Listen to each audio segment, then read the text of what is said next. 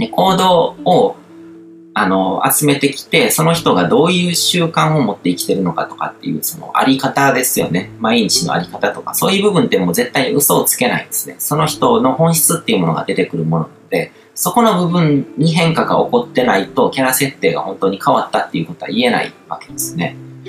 で、その僕の悟り式のコーチングとかでもこうアファメーションも単純なこう口に出して言うこうアファメーションから入るんですけども、非言語アファメーションとかモデリングアファメーションとかいろいろその上位のテクニックっていうのもあの駆使していくんですね。自分のセルフイメージを変えるために。うん、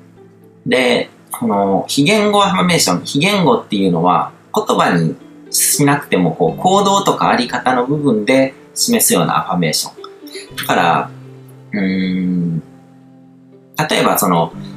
私は約束した時間に遅れませんっていうアファメーションがあるわけですね。その、遅れない、約束の時間に遅れないような時間にしっかりこう時間を守るような人っていうセルフイメージを手に入れるために、私は約束した時間に遅れませんっていうアファメーションっていうのは、まあストレートですよね。うん。でも、これって超初歩的なアファメーションで、口に出す言葉はいくらでも嘘をつけるし、自分を律するようなこう拘束力もほとんどないわけですね。私は約束した時間に遅れませんって言いながら遅刻することっていくらでもできるわけじゃないですか。で、その非言語アファメーションっていうのは言葉にしなくて、その結局はその時間をしっかりと守る人っていうセルフイメージを表現するわけですね。言葉じゃなくて行動であったりとかあり方であったりとか、まあ、行動行為あり方で示すアファメーションっていうのは決して約束時間に遅れない人っていう現実で示す必要があるわけですね。だから何回かこう約束してそれを実行する、きちんと守るっていうことを繰り返していくと、自分に対しても他人に対しても、あ、この人は時間に遅れない人だなっていうそういう認識ができるわけですね。だからその口でいくらこう約束した時間に遅れませんってそういうアファメーションを言ってても、その時間に遅れない人ってそういうことを言葉にしないわけじゃないですか。そこに結構アファメーションの罠があって、あのアファメーションっていうのはそういうセルフイメージ手に入れるためにまずこう言葉でつぶやくんですけども、それができてる人っていちいちそれ言葉にしないんですよね。もう自然にできてるので、うん、だからそれをこうずーっと言葉でのアファメーションにこう縛られ続けてる人っていうのは、それを言うことによってそのセルフイメージを遠ざけてるのと同じみたいなことが起こっちゃうわけで、それ、まあ引き寄せの法則とかも同じですけど、何を引き寄せたいとかって考えるときに、お金を引き寄せたいって思ってる人、お金が有り余ってる人ってお金を引き寄せたいって思わないわけじゃないですか。もう当たり前のことなんで、お金って回ってくるものっていう認識があるので、うん。だから言葉のアファメーションっていうのはそういう罠があるのでちょっと気をつける必要があるんですけども、あの、でも最初はまず自分の望みを明確にするために言語化ってすごく大事なんですよ。どういうセルフイメージを望んでるのか、どういうキャラ設定になりたいのか、うん、どういうキャラ設定になれば自分が今さらされてる攻撃からの結界が張られるのかっていうことを明確にしないといけないので、それでまず言語化すると。うん、で、口で宣言してから現実にを合わせるのか、あの、現実を先に変えてしまうのかっていうところもあると思うんですけども、うん、まず、でもやっぱりこう、言語化することによって、どこを目指すのか、何を目指すのか、ゴール設定ですよね。手に入れたいものとか、そういうものとかを明確にするっていうのが大事で、で、それを自分に宿らせるためにはいつまでもつぶやいてちゃダメで、その、ゴールとかモデルにしたいものとかがどういうものかっていうのが分かれば、それをすでに実現してる人とかを探してきて、自分の宇宙の中にはいくらでも材料があるんです。自分の理想を実現するために必要なものっていうのは。それを見つけてきて、その人をこう研究して分、あの、分析して、で、モデリングするっていうのが大事なわけですね。で、さっきの例に戻ると、あの、ねちねちこう言ってくる上司とかに対して、あの、それに、こう、ストレスを感じたり、ダメージを受けてる、攻撃を受けてる自分がいるわけですよね。じゃあ、そこに、そこで、その、それに、そういうことを言われても、ダメージを受けない自分になるのか、そういう人と付き合う必要のない自分になるのか、そういう、自分の、こう、目指すところ結界を張った自分はどういう人間になってるのかっていうところを明確にすると。で、それに対し、それ、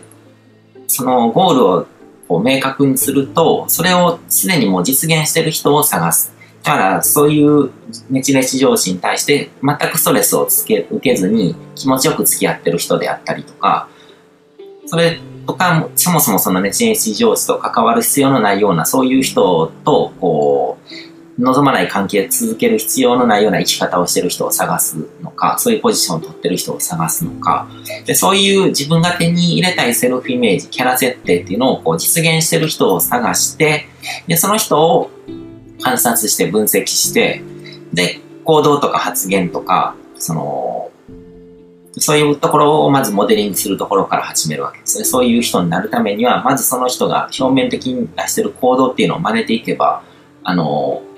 その人のことが理解する材料になるわけですね。その人と同じことをやってみたら、あ、その人の見てる視界であったりとか、こう、思考回路っていうものがなんとなく分かってくるんですね。これをやってみたら、あ、こんな気分なのかとか、あの人がいつも言ってる言葉っていうのをこう自分も言ってみたら、あ、こんな気分、この言葉を口から出すとこういう気分になるのかみたいな感じで理解するためになぞってみてるんですよね。で、そうやってこうその人の人格っていうものを自分の中にインストールすると、それによってこうセルフイメージが書き換わる。で、そうすることによって過去の自分、セルフイメージが書き換わる前の自分がストレスとかダメージに感じてたような精神波攻撃とかからこう身を守るバリア、バリアが張られるわけですね。うん、で、このバリアを張るっていうのは、まあさっきも言ったんですけど、比喩的な表現で、実際のところは自分自身が変化して、で、あの、同じ攻撃とかインプットに対してネガティブ反応を示さない自分になったってことですね。だからバリアが張られてるっていうよりも、こう同じものが着てるけども中身が変化してるから、あの、それがもう攻撃じゃなくなってると。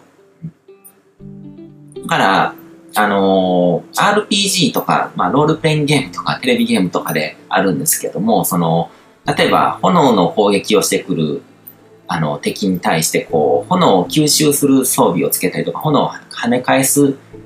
装備をつけたりするのと同じで、それをつけることによって、同じ炎が来てるけども、それが、なんか全然ダメージを受けなくなったりとか、むしろこう回復するようなものになったりとかって。で、それはこうセルフイメージを変えることによってそういうことが起こるっていうことですね。うん、で、この、セルフイメージ自体が書き換わると、そこで貼られた結界っていうのはもうなくならないんですよね。そこから後戻り的にまたなんかこうマイナスなことを経験して、またセルフイメージが変わったりとかすると、あのダメージに感じることもあるかもしれないけども、でも一度プラス、自分の意思でこうプラスのこうあの反応するような自分のセルフイメージに変わってれば、もうそれはずっと機能し続けるわけですね。で、その設定を変えて結界を張るっていうのと、あの、まあ、バリアを張ってる気になって聞いてないふりをするっていうこともできるわけですよね。これってもう根本的に違うんですよ。そのエネルギーワークとか、そのスピーシャル系のその結界を張るとかっていうので、その、多いのが、まあ単に聞いてないふりをしてるだけ。うん。なんか表面的に聞かないふりをしたりとか、こう、実は我慢してるみたいな感じのことをやってる人が多くて、それってすごく危険なんですよね。うん。気にしないふりをしてるだけで、潜在意識は確実にストレスとかダメージを受けてるので、そういう人はもうどこかで体にダメージがこう顕在化してくるわけですよね。で、結果病気になったり、癌になったりするわけで、うん。見ないふりをするっていうのはかなり危なくて、その見ないふりをするっていうのは聞いてないよって、聞いてないってもう思い、じ、自分をこう自己洗脳してるから、だから本当はダメージ受けてるのに聞いてないっていう頭でいてるから、どんどんダメージが蓄積されるわけですね。うん。だからそれはすごく危なくて、見ないふりをするとかじゃなくて、その、もう完全にこう自分の中身を書き換える、コーチング的なものですね、その、うん、自己暗示とか自己洗脳とか、もうその、それが効かないとかっていう、こう、イメージ的なものとか、こう、結界で、こう、聞いてないふりをしてるとかじゃなくて、その、本当に心底、あの、そのダメージが、ダメージに感じないような自分に変わる必要がある。うん、からそのストレスとかダメージを受ける攻撃とか、こう、まあそれがやって、本当はもっと抽象度を上げて、こう、縁起の汚れ状態に気づく必要があるんですね。だから、そのダメージの元とかっていうのはどういう縁起の状態から来てるのか。で、その縁起上の断捨離とか関係の整理とかをして、こう、縁起のこうデザイン、書き換えっていうものをしっかりとすると、あのー、一番根本的な解決に向かうんですけども、それを、まあ、進めるのに、やっぱり結構時間がかかったりとか、すごくエネルギーコストがかかったりとかするので、それと同時に自分自身のキャラ設定っていうのを切り替えると。だからゴール設定を変えるってことですね。ゴール設定が変わってないのに聞いてないふりをするっていうのと、ゴール自体がもう書き換わって、もう意味が変わった。その、同じ攻撃を受けてたとしても、同じことをされたとしても。だから、あの、ストレスをストレスと感じない自分とか、こう同じ刺激を経験してもダメージに感じない自分っていう風に、こう自分自身を変えてしまうことが大事なんですね。で、その、聞かないふりとかをしてしまう人っていうのは、まあ、エゴが強いってことなんですね。自我っていうものが強くて、過去、エゴっていうのは過去の自分の経験とかで出来上がってるわけですよね。だから、過去の自分のパターン、過去に経験したことによって自分はこういう人間だっていう自己認識が出来上がってて、でそれが強いから変えられないんですよ。で、ホメオスタシスが働いてるので、普通は変えにくいんですね。で、ゴールが変わることによって、それは書き換えることができるんですよ。けど、そのゴールを変えるっていうことにこう目を向けられない人、こう単にその攻撃とかをこう聞かないふりを、聞かないようになりたいっていうことしか見てない人っていうのは、自分を変えるっていうことを受け入れられなくて、自分を変えるのが嫌だから相手変わ、変えたいけども変わらないから、だからなんか結界を張るみたいな方法があるんだったらそれを試してみようみたいな感じで、何かこう、ちょっとした、あの、エネルギーワーク的なこととかをやって、聞かないふりをする。表面的になんかこう、あ、気にならないみたいな感じで思い込もうとするっていう方向に走るんですけども、それはすごく危ないですよね。うん。だから自分自身を書き換えることで結界が張られる。で、自分自身をはどうやったら書き換わるかっていうと、ゴール設定が変わるんです。本当に自分が目指そうと思って、どういう人間になろうっていうものが、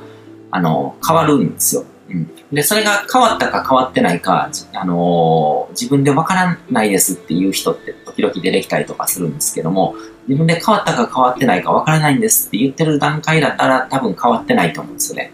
明らかにゴールが変わると、あのー、あ、自分は全く視界が変わったなって感じるはずなんですよ。もう自分の生きる前提が変わるので、変化、その変化って絶対わかるはずなんですよね。前まで、で、後から気づくことが多いんですよ。その、この前まですごくこう、ストレスに感じてたのに全く気にならなくなったなとか、なんかものすごく相手が小さく見えるようになったなとか、それそういう状態がもう結界が張られて、もう一切ダメージを受けない状態になってて、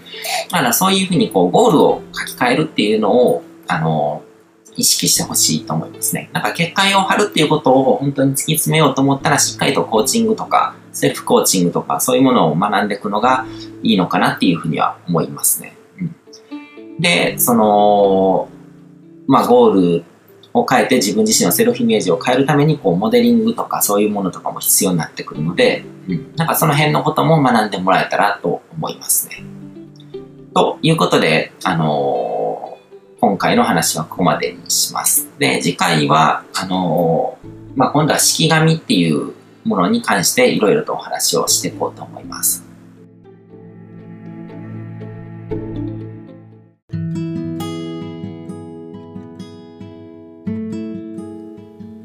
今回も最後まで聞いていただいてどうもありがとうございます。チャンネルの説明ページの方に僕が提供している悟り式コーチングの最初のにかげつぶんを無料で受講できる案内があります。ゴール設定とアファメーションについて詳しく解説してるんですけども、僕自身もこれらのことを本格的に取り組み始めて、で、それで大きく人生を変えたという経験があるので、あの、まだ受講したことがない方であったりとか、このタイミングでピンとくる方はぜひ登録して体験してみてください。また、僕がどんな人間なのかを簡単に知ってもらえるにふんほどで読める会員プロフィールのリンクも貼ってます。僕自身がインターネットを通じた出会いによって自分の人生を大きく変えたので、この出会いがあなたの人生を変える良いものになることを願ってます。ではまた次の放送でお会いしましょう。